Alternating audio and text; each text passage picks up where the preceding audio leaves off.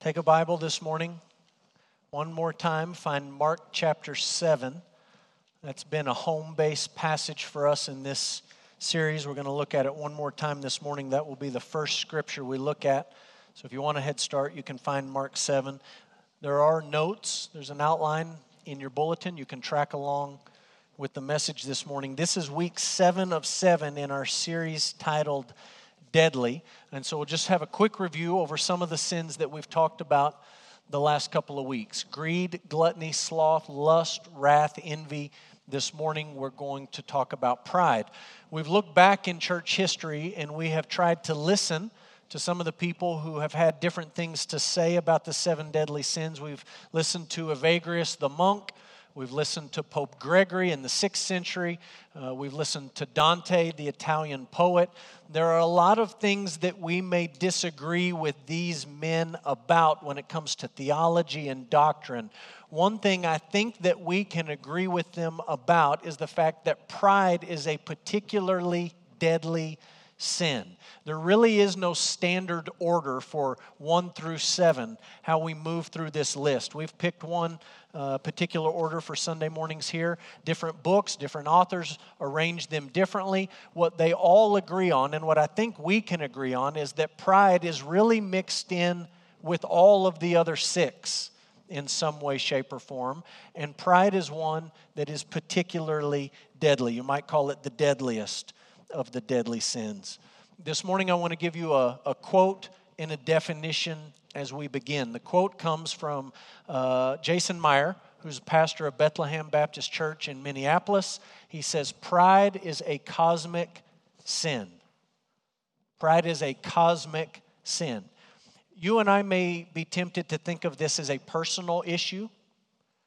We may be tempted to think of this as a victimless sin who is really hurt by this. It may affect me, but it really doesn't affect other people all that much. We may be tempted to think about pride as a character flaw or as a shortcoming. But biblically, when you listen to what God has to say about pride, you understand it is a cosmic sin. That's the stakes, the, that's the scale we're talking about. This is a cosmic crime. To quote the late R.C. Sproul, Pride is cosmic treason. It is defiance against the creator of the universe. It is a cosmic sin. Here's our definition that we're going to work off of this morning. What is pride? Pride is thinking about ourselves too much. Thinking about ourselves too much. Humility is the virtue that corresponds with this vice. Some of the definitions of pride that you'll find in books, uh, theology books, books about the seven deadly sins, they define pride so narrowly that you end up sort of excluding a lot of things that are pride. And so I've just given you a very broad definition. Pride is when we think about ourselves too much. And that sort of thinking manifests itself in a number of different ways. I'm going to put some self words up on the screen, and I just want to talk to you about each of these words. Pride could take the form of self promotion. Self promotion. Self promotion is when a person talks about themselves all the time. They constantly talk about how great they are, how smart they are. They're constantly telling you how good they are. They are a self promoter. And pride manifests itself in this person's life because they want you to know how great they are. And they're ready to tell you about it. Self promotion. It could also take the form of self pity. And that may sound strange to your ears when I say that out loud. You may think, well, that seems like the complete opposite of self promotion. The person given to self pity doesn't walk around telling you and everyone how great they are, they actually walk around telling you and everyone how lousy they are. Oh, I made this mistake. Oh, I'm not very good at this. Oh, I really I struggle with this. Oh, I didn't do very good here. And here's the thing about the person given to self pity most of the time, the reason they're telling you all of these pitiful things about themselves is because they want you to fire back and disagree with them right? The self promoter is brash enough to look you in the eyeball and say, I'm great. The person given to self pity wants you to look them in the eyeball and say, you're great. Both of them are focused on self. Both of them want the same thing in the end. It just comes from a different place, either from ourselves or from someone else. We want to hear about us. We want someone, either ourselves or someone else, to tell us that we're great. Self righteousness, a person given to self righteous uh, thinking, self righteousness in their heart, they may not go fishing for a lot of compliments because they really don't care what you have to say. They're self assured. They're confident. They've got it all together. I don't need your affirmation or your lack of affirmation. I'm living my life the right way, and you're a fool. I'm smarter than everyone else I've ever met, and these people are foolish. The self righteous person is just confident in self. And then lastly, you might avoid self promotion and self pity and self righteousness, and you still might be self obsessed. What I mean is, you might just go through life on a day to day basis, mostly thinking about you. Your world might revolve around you. One of the things you'll find when you read theologians talk about the seven deadly sins, they talk about all of these sins as a turning in on ourselves, as sort of an internal self destruction. Right? Our world gets whittled down to the size of us. And that's a self destructive thing, to be self obsessed. You weren't created to be self obsessed. You were created to be obsessed with God and His glory. You were created to be concerned about your neighbor, to love your neighbor as yourself. You were not created to allow your world to revolve around yourself. All of these are manifestations of pride. The antidote is humility. And I love the way C.S. Lewis talks about humility and mere Christianity. He has a whole chapter on pride and humility, and he says this Humility is not thinking less of ourselves, but thinking of ourselves less. The problem, most basically, isn't that we think too highly of ourselves, although for some of us that's a problem. The real foundational issue with pride is we just think about ourselves all of the time. The humble person is not someone who's just going to run themselves into the ground and tell you how miserable and lousy they are. That's self pity. That still revolves around self. The humble person is the person who is obsessed with God and His glory and concerned with the good of their neighbor, and they come in third place. Where do you see this in the Bible? Where do you see it in the Bible? Let me just give you a couple of dramatic examples. You see it at the Tower of Babel. You see humanity coming together in defiance against God, saying this let's build a city and a tower with the top up to the heavens, and let's make a name for ourselves, for us. We want a great reputation, we want a name. We don't care about the Lord. We don't care about who He created us to be or what He's called us to do. We just want to do something that will make people see how great we are. You see the same attitude at Babel on display later in Babylon. King Nebuchadnezzar is walking on the roof of his palace one night, Daniel 4. He looks upon his city. He says, Is, is not this great Babylon which I have built by my power as a royal residence and for the glory of my majesty. I built it, my power, my majesty. His focus is on himself. There was a dramatic experience of humbling that came after the pride of Babel. There was a dramatic experience of humbling that came after Nebuchadnezzar and his boasts and his bragging there very well may be a dramatic experience of humbling in our lives.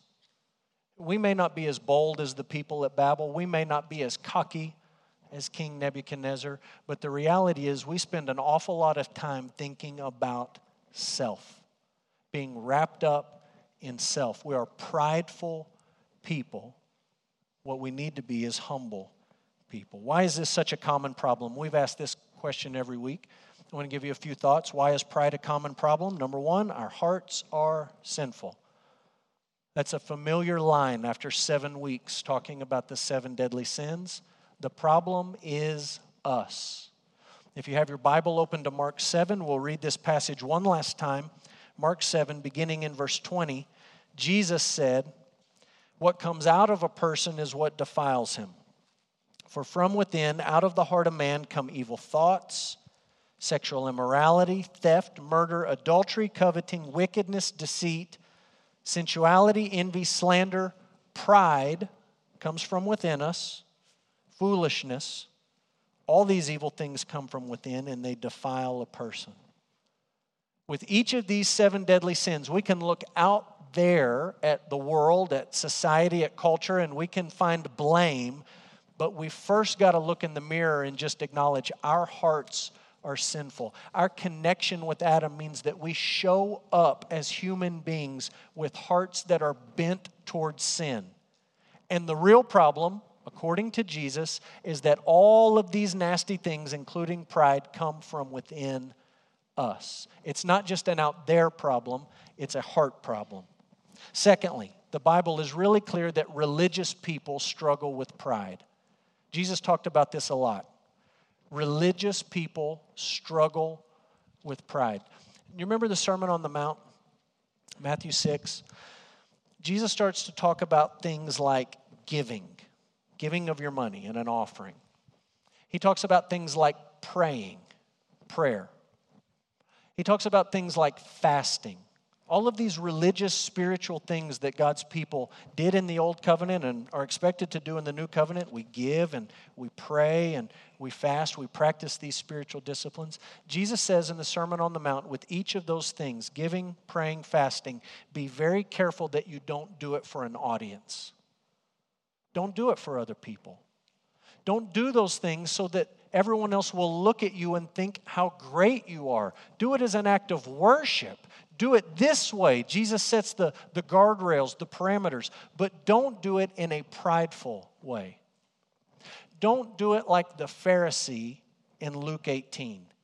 You remember there was a tax collector praying, and he prayed that God would have mercy on him, a sinner. And right next to him, there was a Pharisee, and he said, praying, God, I thank you that I am not like other men, extortioners, unjust, adulterers, or even like this tax collector. Thank you, God, that I'm not like that sinful person. We hear that 2,000 years later and we don't get it, and we're quick to say, God, thank you that I'm not like that Pharisee. We miss it. It's pride in a religious activity. In the first century, the Pharisees really struggled with this self righteousness and they wanted to broadcast it to everyone. So much so that when they prayed, he looked across the room and he said, God, thank you, I'm not like that person.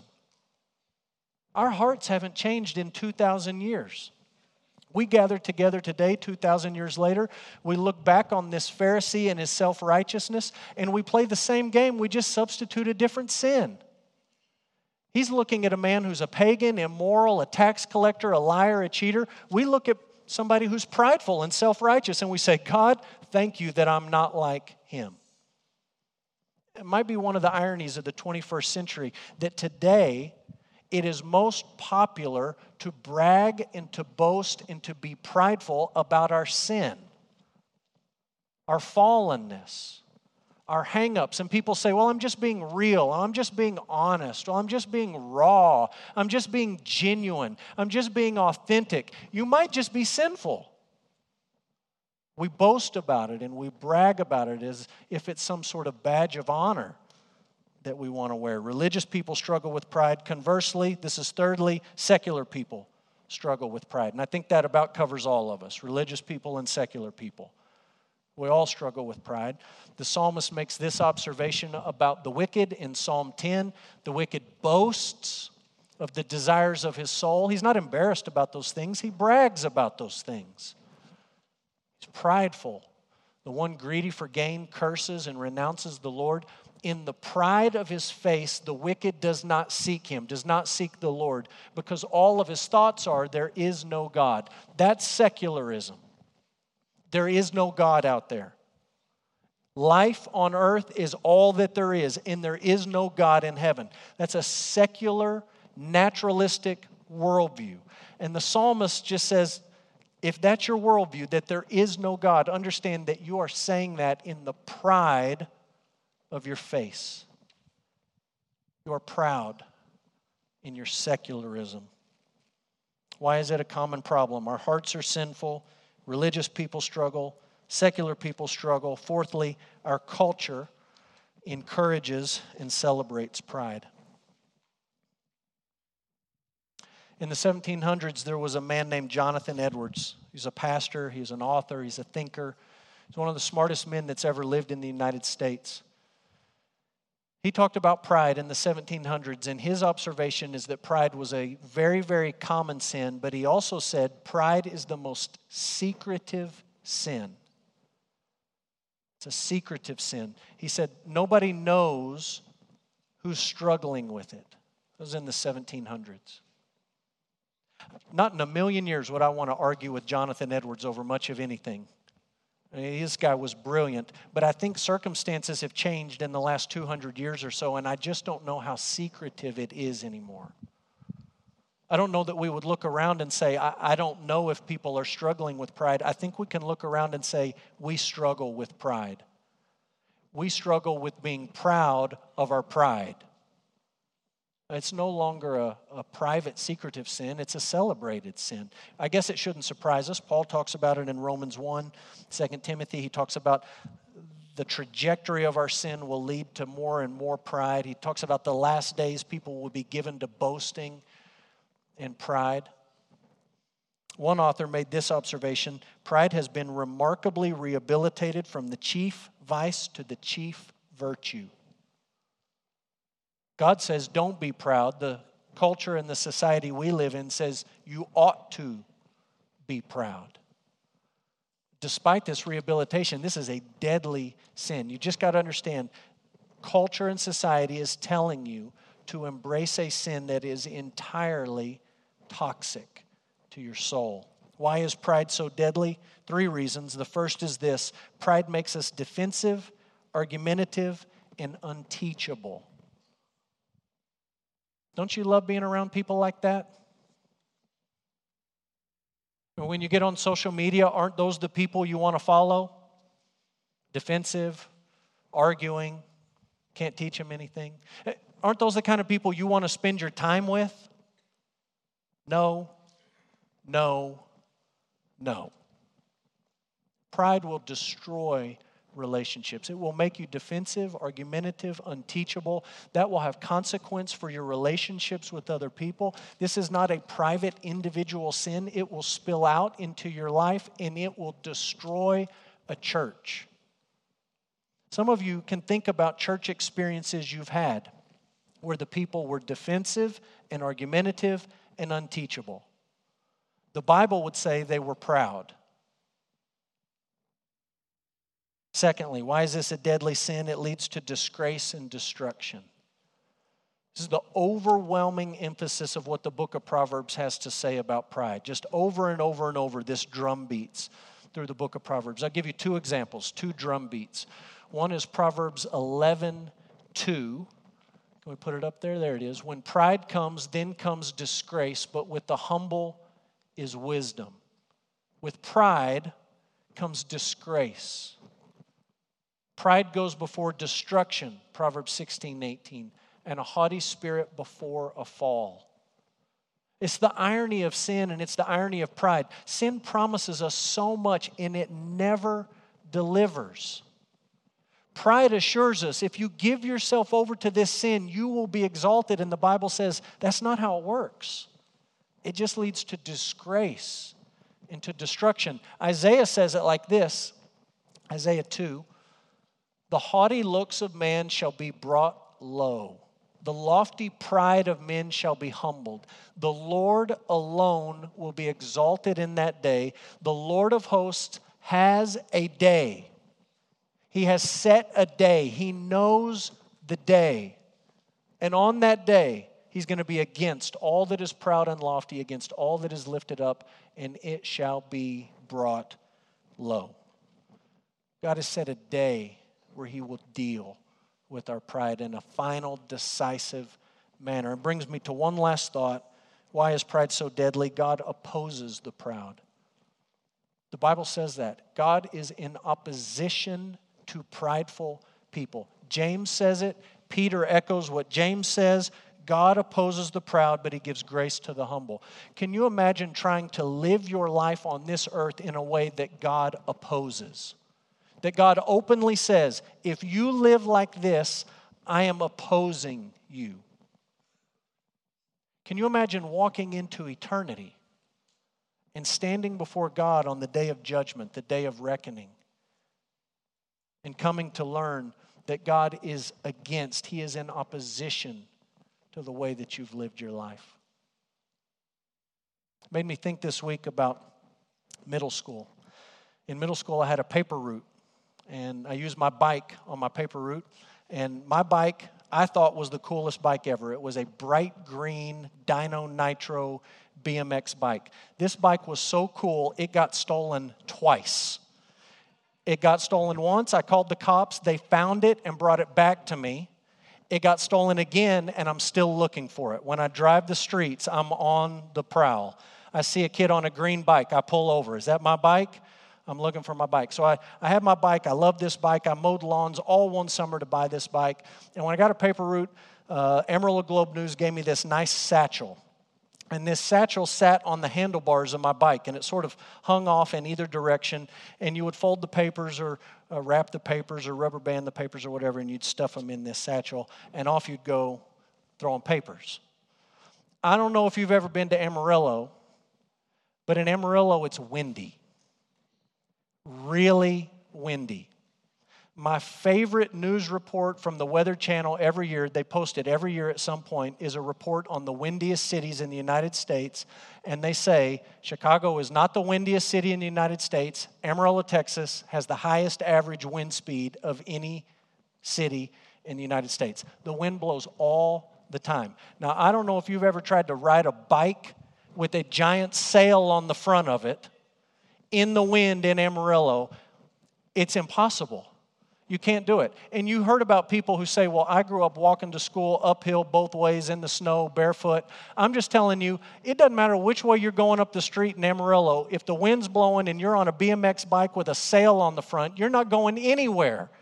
And I can remember riding my bike, looking down the block, thinking, I'm never going to make it to the end of the block. These papers are heavy, the wind is blowing, it's right in my face. I just remember thinking, I'm just going to fall over.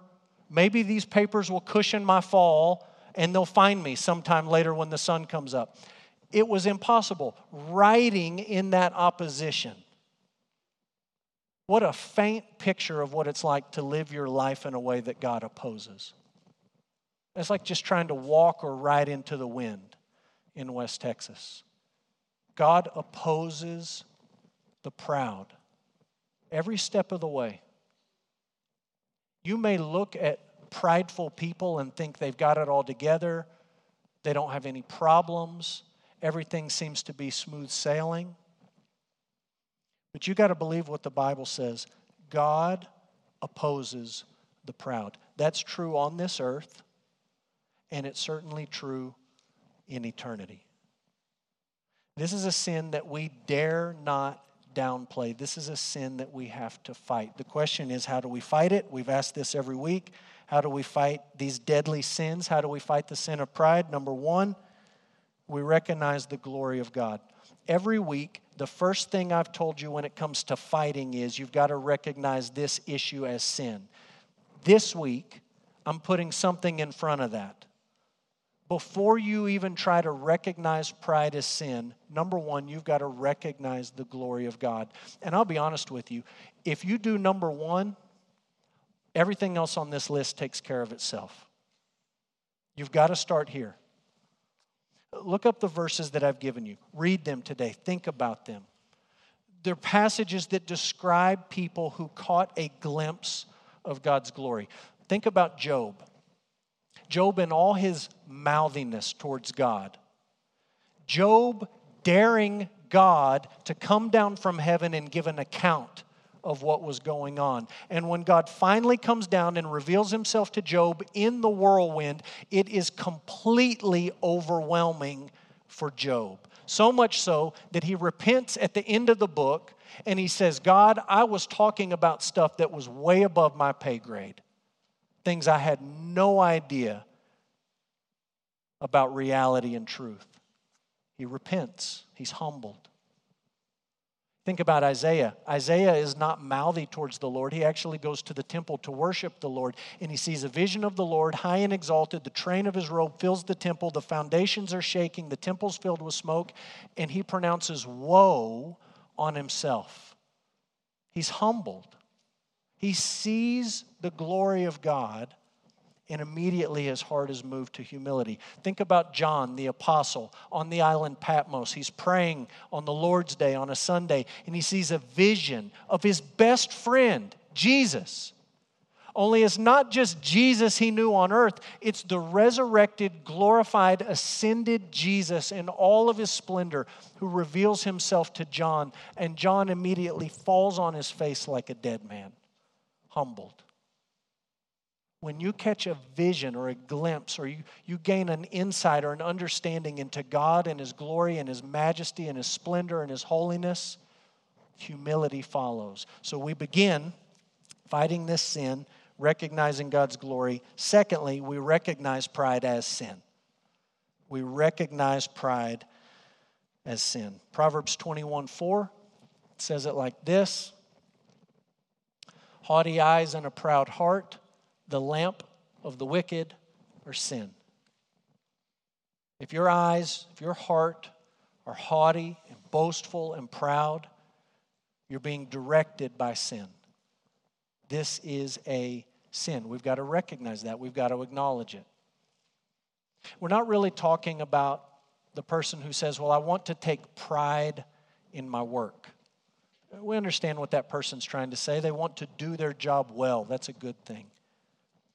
We're not really talking about somebody who says, Hey, I'm proud of my kid. They struggle with spelling and they got 100 on their spelling test. I'm proud of them. We're not saying you shouldn't do that. The Apostle Paul told the church in Rome, he told the church in Corinth, he was proud of how he conducted his ministry. He boasted in how he conducted his ministry. What we're talking about here as sin is the basic thoughts of self promotion, self pity, self righteousness self obsession, self love. Recognize God's glory, recognize pride as sin. Thirdly, believe the gospel. We've got to believe the good news about Jesus. And there's no more beautiful description of it than Philippians 2. Almost every week we've looked at Mark 7, this list of things that Jesus says come out of our hearts. Almost every week we've referenced in some way, shape, or form Philippians 2. Paul tells the church in Philippi, Jesus on the throne of heaven, humbled himself and became a servant. As a servant, he humbled himself to the point of death on a cross, dying for our sin, for our pride. Three days later, the Father raised him from the dead. He was highly exalted, Paul says. He was given a name that is above every name, so that at the name of Jesus, every knee would bow and every tongue would confess that Jesus Christ is Lord. That's why you were created, to acknowledge the glory of Jesus. Pride gets in the way of that. It stops you from doing what God created you to do. That's why Jesus walked on the earth. That's why Jesus died on the cross for your sin, for your envy, your greed, your gluttony, your lust, your anger, your covetousness, your pride. He died for those things so that you could be the person God created you to be, that you could do what God created you to do, and that's acknowledge Jesus Christ as supremely glorious. We believe the gospel. Fourthly, we love God and live for his glory. We love God and live for his glory. Every person, every man, every woman, every boy, every girl, every person is a worshiper. There are no neutral people walking around on this earth. God created you with a soul, right? An immaterial part of you. And that immaterial part of you, your soul, is created to worship. And inevitably, it will worship someone or something. No one doesn't worship, everyone worships. The only question is who or what. You were created to love God above all else and to live for His glory. Not to love the world, not to love yourself, not to love another person supremely, not to worship an idol or a statue, not to worship an immaterial idol or statue, a little g God that you set up in your life, but to worship the one true God. That's Deuteronomy 6. Love God with all your heart, all your soul, all your strength. That's Paul to the Corinthians in chapter 10. Whatever you do, even in the mundane things of life, do it all for God's glory. Not for yours, but for God's. One last thought. How do we fight this sin? We commit to the means of grace. If you don't like the phrase means of grace, you can use maybe a more familiar term spiritual disciplines. We're talking about the same thing.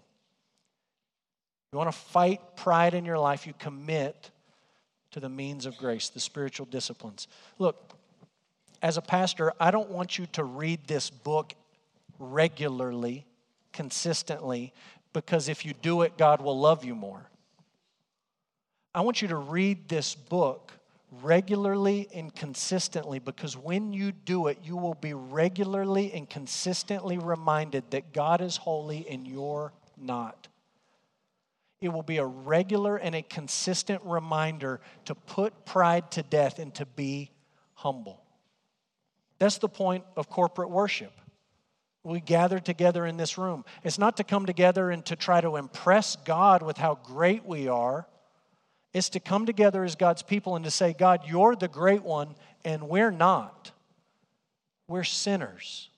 It's intended to be a weekly reminder to you and to me. We are sinful people who have fallen short of God's glory, and we are in desperate need of His grace and His mercy. It's why we take the Lord's Supper regularly as a church family. We're going to do that this morning. The Lord's Supper is an acknowledgement of our sin, and it's an acknowledgement of what God has done to save us from our pride and to make us people who worship Him. You understand that when we take the Lord's Supper, this is not a religious ritual for self righteous people. Nobody ought to take the Lord's Supper in a prideful way. Nobody ought to come to the Lord's table saying, God, I think I've been good enough this week to participate in the Lord's Supper. I haven't, and neither of you. In the Lord's Supper, we put our pride to death and we say, God, we make a mess of it day after day after day. And we believe that Jesus died for our sins, He died for our pride. He died, His body broken, His blood spilled so that we could be forgiven, so that we could know you, we could worship you, we could be the people that you created us to be. That doesn't happen by our own self reformation and our own effort. It happens at the cross where Jesus died our death. So, this morning we're going to celebrate the Lord's Supper. If you're a follower of Jesus, if you've obeyed the Lord's command to be baptized, we want to invite you to celebrate with us this morning.